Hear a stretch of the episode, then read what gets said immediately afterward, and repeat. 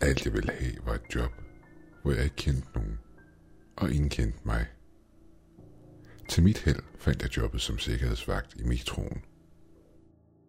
Firmaet, jeg arbejdede for, var desperat efter folk, hvilket er klart, da det jo er et lortejob. Det kunne jeg fortælle dig, inden jeg startede. Du bruger hele din dag i et cementrør under jorden, hvor det meste af din tid går med at forholde sig til stofmisbrugere, kriminelle, deres ofre og de mentalt forstyrrede. Ikke en person, du er i kontakt med, er glad for at se dig. Jeg vidste, at da jeg startede på jobbet, ville det blive ubehageligt. Men jeg havde ikke forestillet mig også, at det skulle blive skræmmende. Intet af det slog mig, da jeg smilende underskrev papirerne til jobbet.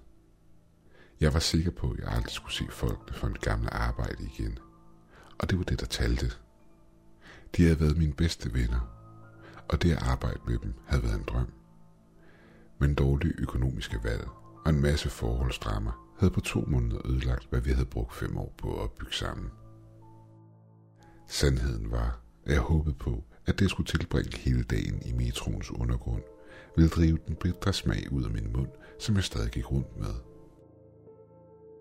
Efter flere ugers kedsomlig optræning, så vi basalt set kunne forsvare os selv på jobbet, og lange kedelige patruljeringer med min vrede og racistiske kollega, I kender sikkert typen, kaldte min manager mig ind på sit kontor. Hvordan går det indtil videre, spurgte han. Jeg gav ham et halvfæsent smil. Han nikkede, hvilket virkede til, hvad han havde forventet. Men så gjorde han noget uventet. Han lukkede kontordøren og kløede sig nervøst i nakken. Jeg lagde mærke til, at hans skjorte var krøllet og ikke sad pænt ned i bukserne. Plus det, han havde sorte render under øjnene. Jeg sender dig til station X, svarede han kort. Det skal lige siges, at jeg ikke nævner stedets navn her. Det er sikkert bare at opsøge det, for at få syn for sagen med jeres egne øjne. Din partner er Hans. Ingen patruljering. I skal bare stå på platformen og holde øje med det hele. Åh, Hans. Han var nok den mest kyniske person, jeg nogensinde har mødt. Hans mål for hver dag var at putte det absolute minimum af anstrengelse ind i sit arbejde, indtil han kunne gå på pension i slutningen af året. Ingen, og jeg mener, ingen kunne lide ham. Og det at blive påtvunget af Hans, samt min managers nervøse trækninger, så vidste jeg, at det ville blive en lortopgave. Jeg vidste bare ikke hvorfor. Station X lå i et slemt nabolag. Der var ingen fodboldkampe eller politiske møder i området. Så hvorfor alt det hemmelighedskrammeri? Hans vidste tydeligvis mere, end jeg gjorde. Det var tydeligt. Han brugte hvert sekund, han kunne væk fra platformen.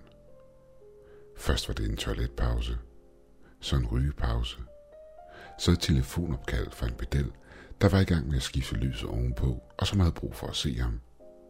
Selvom Hans var irriterende, så var hans selskab bedre, end at stå vagt alene på platformen. De holder øje med dig. Bander af teenager, junkier med beskidte nåle i lommen, hooligans. Skal vi springe på ham? Man kan se det i deres øjne. Det kunne være sjovt, og der er ingen andre i nærheden til at hjælpe ham. Dagens første trussel var fra en bleg tynd knægt, der havde et eller andet tilfælde. Han skreg hele tiden op om, at der var dæmoner efter ham, og de ville tage kontrollen over ham. Men kort tid efter fik jeg beroliget ham og snakket ham ned, inden jeg overlod ham til det rigtige politi. Den næste var en dame i en rød jakke og højhælede sko. Hun skabte ingen problemer, men jeg kunne ikke bare lade hende sidde der alene og græde for sig selv. 10 år, blev hun ved med at sige. Jeg forstår det ikke. Hun var åbenbart ved et tilfælde stødt på sin eks i metroen. Jeg gav hende en serviet og fik hende sendt afsted. Derefter kom bedstemoren, hvis punkt var blevet stjålet. Hun boede i nabolaget og sagde, at normalt gik 20 efter turister.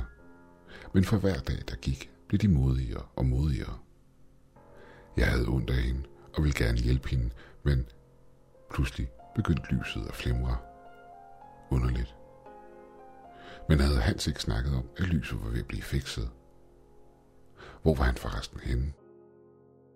Den gamle dame så på udgangsskiltet i rædsel. Så er det sandt, viskede hun. Lyset blinkede endnu en gang, og gik dengang helt ud. Fodtrin løb hen over den tomme platform, hvor jeg selv og den gamle dame var det eneste til stede. Nu siger jeg fodtrin, men jeg er ikke helt sikker. Det lød mere som noget, der kravlede på alle fire. I mørket ved siden af mig hørte jeg den gamle dame udbryde et lavt suk. Der lød to knæk, og sukket blev til et skrig, og et sekund senere var lyset tilbage. Der var ikke gået mere end 20 sekunder. Den gamle dame lå sammenkrøllet i en unaturlig stilling ved siden af mig. Begge hendes ben var brækket og tvunget i den modsatte retning. Hun holdt på sit ene ben, der havde en sort plet, der gradvist blev større og større. Hun var ude af stand til at forklare, hvad der var sket for hende i mørket. Men hun havde tydeligvis pisset i bukserne af skræk. Det var helt klart noget, min træning ikke dækkede. Et tog ankom til stationen. Stort set alle passagererne undgik at kigge på os, da de ikke ønskede at være en del af det, der foregik. Men et par af dem hjalp mig med kvinden, og jeg fik ringet efter hjælp. Det ser ud til, at lyset stadig ikke er fikset, sagde en sarkastisk stemme bag mig. Hans, den sidste person, jeg ønskede at se, imens jeg stod med hænderne bogstaveligt talt fyldt med pis. Så jeg mistede tålmodigheden. Kan du for helvede ikke ud og se, om ambulancen er ankommet, råbte jeg. Han rullede med øjnene og gik langsomt hen imod trappen. Hvad fanden er det, der lige var sket? Du er tilbage på station X i dag, sagde min manager til mig den efterfølgende morgen. Vi har virkelig brug for at undgå flere af de her uheld, vi havde i går. Det var ikke et uheld. Manageren holdt en hånd op og svarede et opkald. Da opkaldet var slut, vendte han sig imod mig med sympati i øjnene. Hans kommer desværre ikke til at gøre dig selskab i dag, da han føler sig sløj, sagde han. Jeg knyttede mine hænder, i det tænkte på, hvor meget værre min allerede stressede situation ville blive uden en partner. Er det ikke imod firmaets egne regler, Lad medarbejdere patruljere alene, spurgte jeg i protest. Managerens ansigtsudtryk blev koldt. Inden du kommer for godt i gang, så vil jeg minde om, at du stadig er på prøve. Vi kan lade dig gå, hvornår det skal være. Og jeg vil være ked af, at jeg skulle lade dig gå, uden at du har et andet job på hånden. Jeg tog afsted mod station X i vrede. Manageren var et røvhul, men han havde ret. Jeg var en måneds husleje væk fra at bo på gaden. Jeg kunne ikke bare stoppe. Selv hvis det, jeg blev bedt om, ikke stod i regelbogen. Desuden ville jeg gå sidste nats begivenheder igennem i mit hoved hele natten. Der måtte være en logisk forklaring på, hvad der var sket. Ikke? Jeg forestillede mig forskellige scenarier, i det jeg stod kedsomligt på platformen på station X. Ikke sikker på, hvad det var, jeg skulle holde øje med. Måske var den ældre dame bare glæde og faldet om. Timerne sneglede sig afsted. Togdøre åbnede og lukkede, og jeg blev mere vant til stationens mange lyde og lugte. Ved slutningen af den første dag alene kendte jeg til hver en krog. Jeg selv de røde og grønne lys, som videregav information til togførende. Det var derfor, det var så underligt at se de to lysende punkter, der var i mørket i tunnelen. Jeg knep øjnene sammen og kiggede en ekstra gang. De var små og reflekterende. Det mindede mest af alt om svejseflammer uden gnister. Plus det, at de kom tættere på. Et sekund før et tog skar igennem mørket, så jeg ham. En mand i et hvidt jakkesæt og gul silkeskjorte, som stod uden for rækkevidden af platformens lys. De små brændende lys var hans øjne. Toget kørte igennem, og han var væk. Jeg skuttede mig og tænkte på, om al den tid, jeg havde brugt på station X, var ved at stige mig til hovedet. Endelig kom min afløser. Endnu en ung mand, der ikke havde muligheden for at blive forflyttet væk fra den her underlige opgave. Vi udvekslede et trist og velvidende nik til hinanden, inden jeg gik udenfor i regnen. Jeg var overrasket over at se Hans vente på mig ved kiosken. Han holdt en avis op foran sit ansigt som en dårlig tv-spion, imens cigaretrøg steg op bag den. Er du så forpligtopfyldende, Er du for god af dig til at gå fem minutter før tid, sagde han, inden han smed avisen i brystet på mig. Her. Jeg mente, du burde vide det. Han forsvandt ud i regnen, imens han forsøgte at få ild i en ny smøg. Jeg søgte ly for regnen i kiosken og åbnede avisen. I det jeg gjorde, faldt der en CD ud. Jeg smed den i computeren i det samme, jeg kom hjem, og forventede en eller anden form for joke. Men i stedet fandt jeg videoklip fra overvågningskameraer. I den første optagelse så jeg tre mænd gå ned ad den familiære platform på station X. Billedet blev kortvejs sort, og da billedet vendte tilbage, står en af mændene op ad væggen, imens han tager sig til den ene arm, der sidder i en unaturlig stilling. I den næste optagelse står der en ung vagt som mig og observerer passagererne stå af på på togene. Efter flere sekunders mørke viser videoen ham liggende på jorden på maven, imens hans hoved vender opad. Jeg ved ikke, hvad der var mest skræmmende. Det er, hans hoved var drejet hele vejen rundt, eller det han stadig trak vejret. Flere tog kom og gik, inden nogen stoppede op for at hjælpe ham. Jeg tænkte på den gamle dames ord. Så er det sandt. Folk vidste, at der foregik noget underligt på stationen. Og jeg var heller ikke i tvivl om, at manageren vidste det. Men jeg havde regninger, der skulle betales. Den efterfølgende dag faldt jeg mig selv tilbage på platformen, nervøs og panisk, men stadig lidt klogere, end jeg var før jeg havde set optagelserne. Det startede omkring kl. 21. Jeg ville ønske, at det blot var et mareridt, jeg kunne vågne op fra. Men de hvidglødende øjne stirrede på mig inden for tunnelens mørke. De var virkelige. Jeg kunne se omridset af manden i det hvide jakkesæt. Det samme, som han havde båret for et par dage siden. Lyset blinkede kort vej, og nu stod han på kanten af platformen. Hans øjne virkede normale under lyset fra platformen. Men et sekund senere returnerede mørket en sidste gang. Da lyset vendte tilbage, stod han lige ved siden af mig.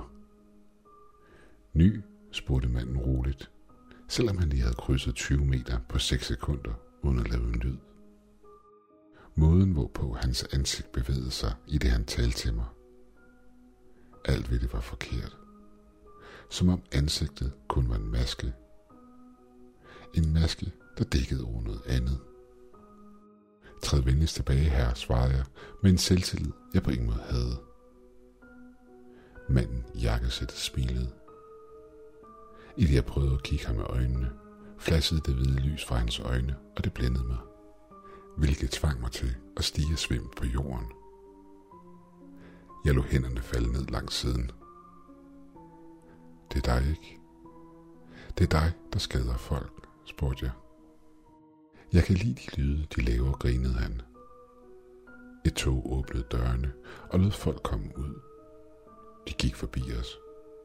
Jeg var bare endnu en vagt, der generede endnu en passager. Du er vigtig, ved du det, sagde manden, imens han prikkede sig selv på tændingen. Ikke endnu, men senere. Det har en gammel ven fortalt mig. En ven, der ved ting. Så desværre skal jeg lade dig være, uden at gøre skade på dig. Fjern dine hænder fra mig. En ung mand med diamantøringen lod sin hånd flyve hen over kinden på den unge kvinde, der var i gang med at krasse hans ansigt med sin negle. Det var rart at tale med dig, sagde manden i jakkesættet, inden han knækkede sin nakke og smilede til mig. Lyset gik endnu en gang ud, og han var væk. Det eneste bevis for, at han havde været der, var, at parret, der havde slået, nu var stille, og stod med deres hænder smadret og stukket albu dybt ned i halsen på hinanden. En af ambulancefolkene fortalte mig efterfølgende, at skaderne på deres kæber nok ville komme sig igen, men skaderne på deres knuste hænder nok var mere permanent. Jeg håber bare, at de skal dele værelse på hospitalet. Efter hændelsen blev det for meget for min managers manager, og station X blev lukket ned i 10 dage på grund af ombygning. Da stationen igen åbnede, var manden i jakkesættet væk. Måske var det blevet for kedeligt for ham. Eller rettere, det. Måske var han taget videre. Eller måske havde han fundet noget andet at underholde sig med. Hvem ved? Efter en uge uden nogen form for uheld, blev jeg forflyttet til min regelmæssige post. Men nogle gange, når jeg ikke kan sove, eller jeg finder mig selv alene på stationen, så sværger jeg på, at jeg kan se et par skinnende hvide øjne, der stiger på mig fra tunnelens mørke.